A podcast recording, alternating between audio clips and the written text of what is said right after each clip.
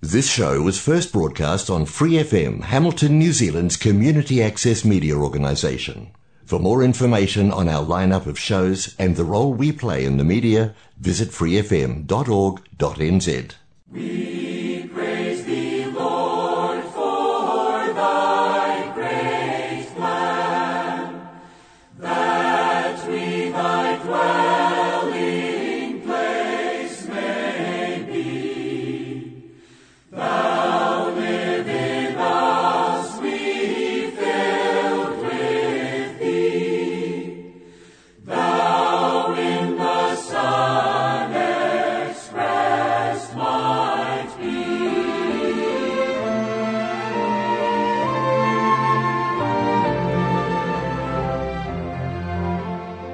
Welcome to the Life Study program on Free FM 89.0.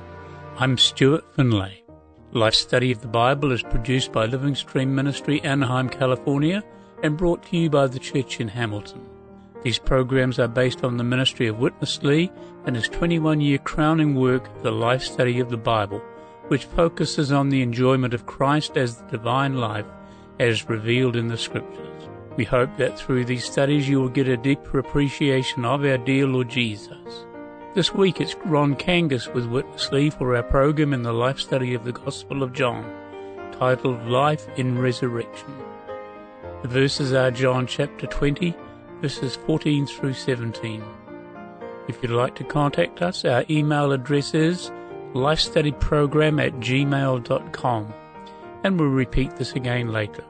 Now here's Ron and Witness Lee. Ron, these messages at the close of John are full of deep content and truth, and I think we can all agree, even much revelation for not only our understanding, but also for our experience. Today in chapter 20, we have another very profound portion the Lord's first ascension and the coming of the Comforter. Would you open this up for us by way of introduction? John chapter 20 is in many respects a chapter of realization uh, or actualization. By using these terms, I'm trying to say that in this chapter we have the reality in actual experience of what the Lord revealed concerning his process elsewhere in the gospel. He made it emphatically clear in chapters 14 through 16 that he needed to go, that is, die on the cross, and then come again, that is, come into the disciples as the pneumatic Christ, in order to indwell them. He had, as the first half of the gospel emphasizes, become flesh and tabernacled among humankind. But God's goal is to be in his chosen and redeemed people, not merely among them. What the Lord promised and predicted he would do in John 14 through 16, he manifested himself as having done in chapter 20. This means that by the time of chapter 20, when the Lord came and breathed into his disciples and said, Receive the holy breath, the holy pneuma, the Holy Spirit, the process had been consummated. He had gone through death, he had entered into resurrection, he had resurrected with a physical body, and he had also been transfigured into the pneumatic Christ in order to come into the disciples as the life giving Spirit. Along with this, he is entering into the disciples, is the precious matter of his secret ascension to the Father, a matter we'll comment on a little later in the program. Here it's sufficient to say that the Lord, who always cared for the Father's heart's desire and interests, ascended to the Father in a secret way to present himself in the freshness of his resurrection for the Father's enjoyment and satisfaction. So, to summarize, in chapter 20, we have an, a revelation of the Christ who has completed the process of, on the one hand, being the first fruit of resurrection for the Father's delight, and on the other hand, being the pneumatic Christ, the life giving Spirit, to dwell in us as our life for God's building. Thank you, Ron. Let's join Witness Lee for today's life study of the Gospel of John, chapter 20. After he appeared in resurrection to his seeker, he ascended to the Father. And this ascension is a secret one on the day of resurrection.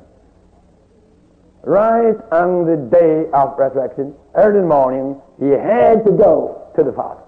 Late in the evening, he came back. How do you know that he went? Because he told Mary, don't touch me, because I had to go to the Father first.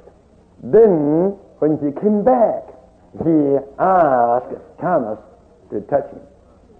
And that proved before the public ascension, 40 days later, he had a secret ascension. Two ascensions. One is a secret one, the other is an open one.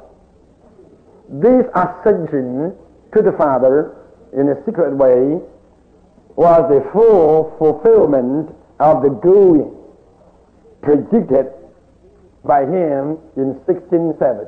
He said, if I don't go, the Comforter will never be sent. If I go, I will send him. That going, the going predicted there in 1607 was fully fulfilled here by his secret ascension. Most of the Christians, nearly all the Christians, didn't see this. Every book concerning this would say the going predicted in chapter 16, verse 7, was fulfilled in Acts chapter 1. I would say strongly no. That going was fulfilled here in John chapter 20. Let's break in here, Ron. We are seeing today that the record in John really points us to the fact that the Lord Jesus, on the day of resurrection, had a brief and secret ascension to the Father. What is the significance of such an ascension? Let's approach this in a two step way.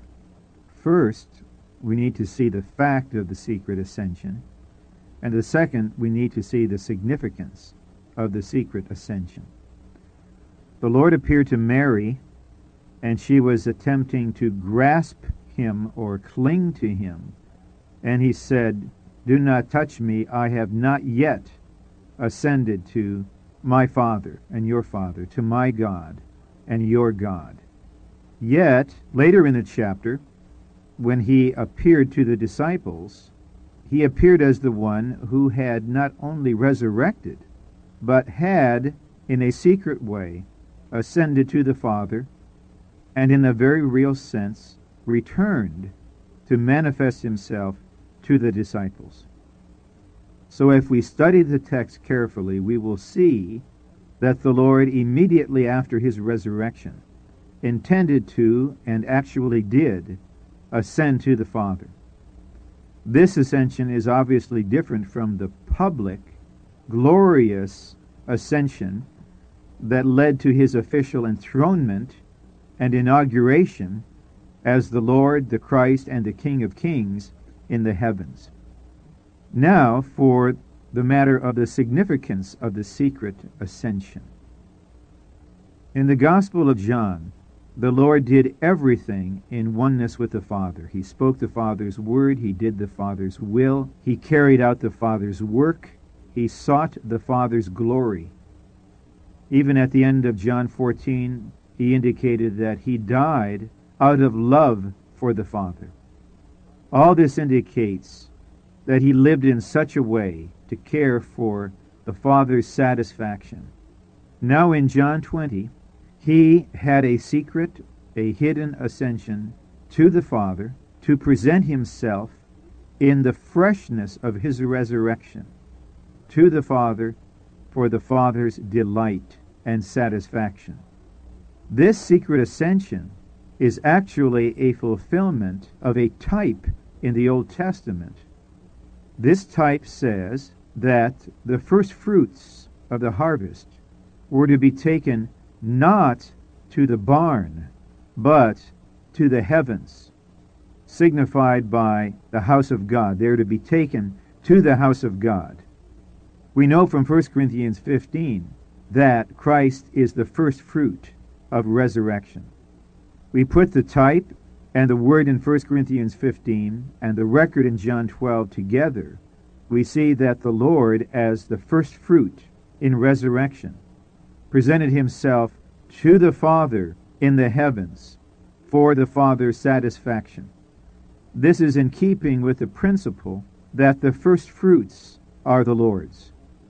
Sometimes we, readers of the Bible, fail to appreciate things like this because we tend to focus on our need, on our problems, on our situation, on what the Lord is to us and what the Lord has done for us. But we also need to pay attention not to our need, and not for what Christ does for us, and not only for what Christ is to us, but for what Christ is to God. Christ took care of our need, and Christ takes care of the Father's need to have his heart's desire fulfilled, to enjoy his beloved Son in the freshness of his resurrection. It was for this purpose that our Lord, motivated by love to the Father, ascended secretly to present himself to the Father in the freshness of his resurrection for the Father's delight and satisfaction. The more I consider this, the more I appreciate with sweet and endearing affection what a wonderful person our Lord Jesus Christ really is. Let's rejoin Witness Lee. Brothers and sisters, never forget the eternal Word took two steps. The Word became the flesh. And the flesh, which was the last Adam, became the life-giving Spirit. You all know these two verses. John 1.14 and 1 Corinthians 15.45. The first step was the step of incarnation. And the second step was the step of resurrection. In incarnation, as the Word, the eternal Word, He became the flesh. And in resurrection, as the flesh, the last Adam, He became life-giving Spirit. He, as the eternal Word, became flesh to be the Lamb of God with the blood shed for all redemption. After that, in resurrection, he became the life-giving spirit for the purpose to empower himself into us as life. Ron, let's stop and spend a bit more time on this point if we could. We are really getting into the depth of the process here. Witness Lee pointed out the process revealed in John is of two major steps. Would you review these two steps for us again and how they are significant in God's ultimate plan? The two major steps are incarnation and, in a very real sense, resurrection. Both of these steps were a process of becoming, and both of these steps are crucial for the accomplishment not only of our redemption, but also of God's eternal purpose, of God's ultimate plan. Christ, who is the very God, Jehovah, the I Am, became flesh. And as the God man, God in the flesh, the complete God and a perfect man, he was the Lamb of God. So in the first chapter of the Gospel, he's unveiled as the Lamb of God who takes away the sin of the world. He died as this Lamb, as the all inclusive offering to solve all of our problems, to fulfill God's righteous requirements, and to redeem us back to God. We praise Him for this. He is our Lamb, our Redeemer. Unfortunately, many believers in their realization and in their appreciation stop here, perhaps because their concern is mainly with their salvation and not equally with God's economy or God's purpose. So we need to see the further step of Christ's process. First, he, the very God, became a man in the flesh to die as the Lamb for our redemption. Second, in resurrection, this very God man, the Lamb, our Redeemer, became the pneumatic Christ, the life giving Spirit, the Spirit of reality, in order to enter into us, to be our life, not for redemption, but for the fulfillment of God's eternal purpose, to have a corporate expression of Himself in Christ through His redeemed, regenerated, built up people. So, in, in essence, we have two major steps, two major becomings. The Word became flesh, and this Word become flesh, elsewhere called the last Adam, became the life giving Spirit. If the Word, the very God, had not become flesh to be the Lamb of God to die for us, we would perish, lost in our sins. But He died as our Redeemer. But He didn't stop there. In resurrection, He became the life giving Spirit to indwell us, to accomplish God's economy. Therefore, the Gospel of John we can now appreciate is a full and balanced revelation of Christ as the Redeemer and Christ as the Spirit of reality, redeeming us, saving us, regenerating us, and building us up together for the accomplishment of God's ultimate plan. Let's rejoin Witness Lee. Nearly all the Christians, they say this promise in John chapter 14, 15, 16 was fulfilled on the day of Pentecost. They all say that the Comforter came on the day of Pentecost. If I check with you, brothers sisters, please tell me, when did the Comforter come? Many of you would say, on the day of Pentecost. But, just be patient with me. You see, Luke 24, 49 says, you have to wait in Jerusalem. Uh-huh. Wait for the Father's promise until you be clothed with power from on high. Uh-huh. And this power is likened to what? To something outward. Everybody agrees that this promise of the Father for the power as a cloth was fulfilled in Acts, right? 2, 1, 2, 4. That was right. But listen, before this, you have John 14 verses, 16, 17, and 26, and chapter 15, verse 26 and chapter 16, verse 7, 8, and 13. You have all these verses that cover one promise. The promise of the Comforter, not for the power. You had a promise in John already, which was fulfilled on the day of his resurrection.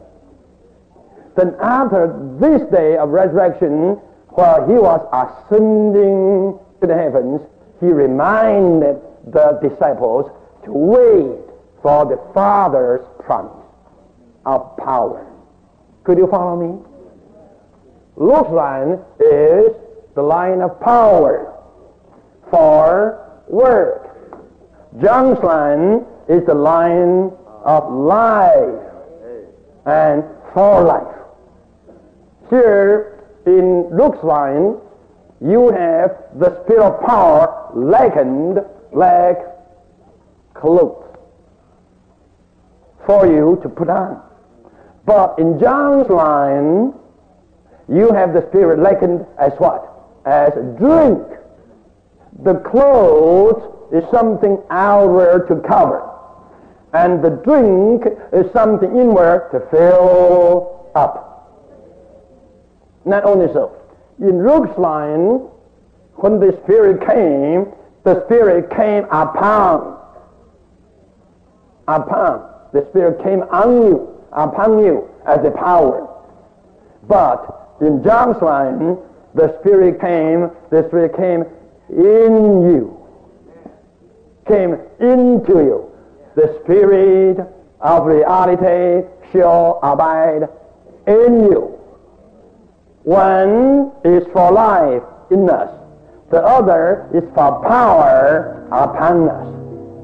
Ron, in this last portion, we heard that there are actually two promises of the Spirit's coming one fulfilled on the day of resurrection, and the other fulfilled on the day of Pentecost.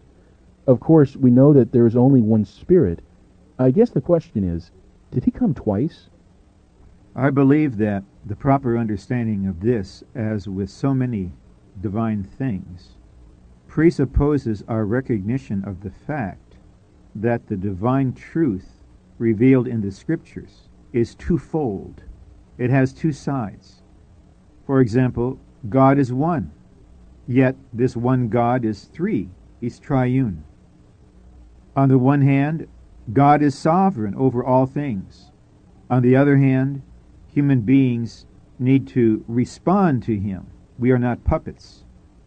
If we approach this matter of the two comings of the Spirit in this light, uh, I believe unnecessary difficulties in understanding will vanish. The Spirit is one. But in our experience of this one Spirit, there are, according to the New Testament revelation, two major aspects. One emphasized in John chapter 20 and elsewhere, the other in Acts 2 and elsewhere. In John, the emphasis is on life, essentially. So the Spirit is presented as the one breathed into us on the day of the Lord's resurrection to be the divine life in our being. This is the Spirit as the Spirit of life breathed into us. But we also know from Luke 24 and Acts 1, where the Lord speaks of the promise of the Father, and the fulfillment of this promise in Acts 2, that the Spirit came upon the believers in another way, as a mighty wind, that is, as the Spirit of power. So we need not and we should not put these two portions of Scripture in opposition to each other. Rather, we should understand them as complementary to each other, seeing that the one Spirit has these two aspects in our experience. Inwardly, the Spirit is the Spirit of life, essentially. Outwardly, the same Spirit is the Spirit of power, economically. So, to serve God, to carry out God's economy, we need the Spirit as the Spirit of life within us. And we need the Spirit as the Spirit of power upon us. I would suggest that this is the way we should understand the scriptural revelation of the two comings of the Spirit of God. Maybe a brief follow up to that last point, Ron. Do we have separate experiences of receiving Him first as the indwelling Spirit and then later as the Spirit that clothes us outwardly with this empowering? This is an excellent question, and uh, it far exceeds our uh, time to answer comprehensively. We need to realize that the major events in God's economy have been accomplished once for all. Christ died once for all. Christ resurrected once for all.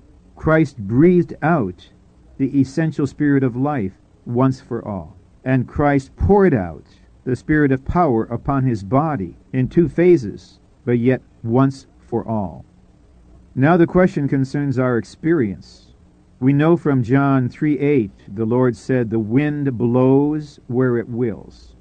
You don't know where it comes from or where it's going. So is everyone who is born of the Spirit. This suggests to me that there is a certain unpredictability and a certain inability to systematize and box in the moving of the Spirit. In the case of many believers, we first realize that the Spirit is the indwelling Spirit through our regeneration. Only later did we learn that the Spirit of power has been poured out upon the body of Christ, and that we may claim this Spirit in our experience time and time again. The crucial thing to realize is that the body of Christ has received the inbreathing of the Spirit of life, and the body of Christ has also received the outpouring of the Spirit of power. So there is no need for us to pray to be baptized in the Spirit, just as there is no need for us to pray for Christ to die for us, or to be resurrected, or to ascend for us. However, we still need to pray that we would experientially appropriate the fullness of the Spirit, both as life and as power. I would urge and even beg our brothers and sisters in Christ, let us all let the wind blow where it wills, and instead of trying to systematize or schematize the experience of the Spirit, let's experience the Spirit for the carrying out of God's economy, letting God truly be God. Thank you, Ron. The light in this program is exceptional and helpful. Here's a quote I appreciated. If we read the Bible carefully, we shall see that the Spirit is firstly the Spirit of life, and secondly the Spirit of power. In Luke's line, the Spirit of power is likened to clothes, which we put on. In John's line, the Spirit is likened to water, which we take in by drinking. Clothes are something outward to cover us, and drink is something inward to fill us. We're always happy to hear from you and to answer any questions you may have. We also have copies of the recovery version of the New Testament with its accompanying footnotes available. These are free and we'd love to send you a copy. You can call us on Hamilton 853 2620 or email us at lifestudyprogram at gmail.com. If you'd rather, you can order a free copy from Bibles for New Zealand that's bfnz.org.nz. They also have a phone number 0800 40 40 80. Join me again next week at the same time, 2:30 p.m., when we will have the next life study in the book of John. We close with the hymn In In In from the CD Divine Romance.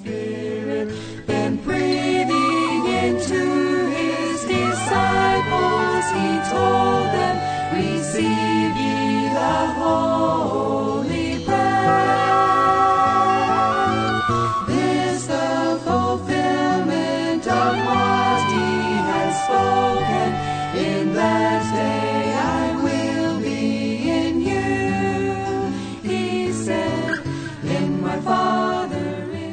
listening to Free FM 89.0, the great station supported by New Zealand On Air. We hope you've enjoyed today's life study program and thank you for joining us. Thanks for listening to this Free FM podcast. If you want to hear more content like this, you can support Free FM via Patreon. Head to patreon.com slash freefm89 to find out more.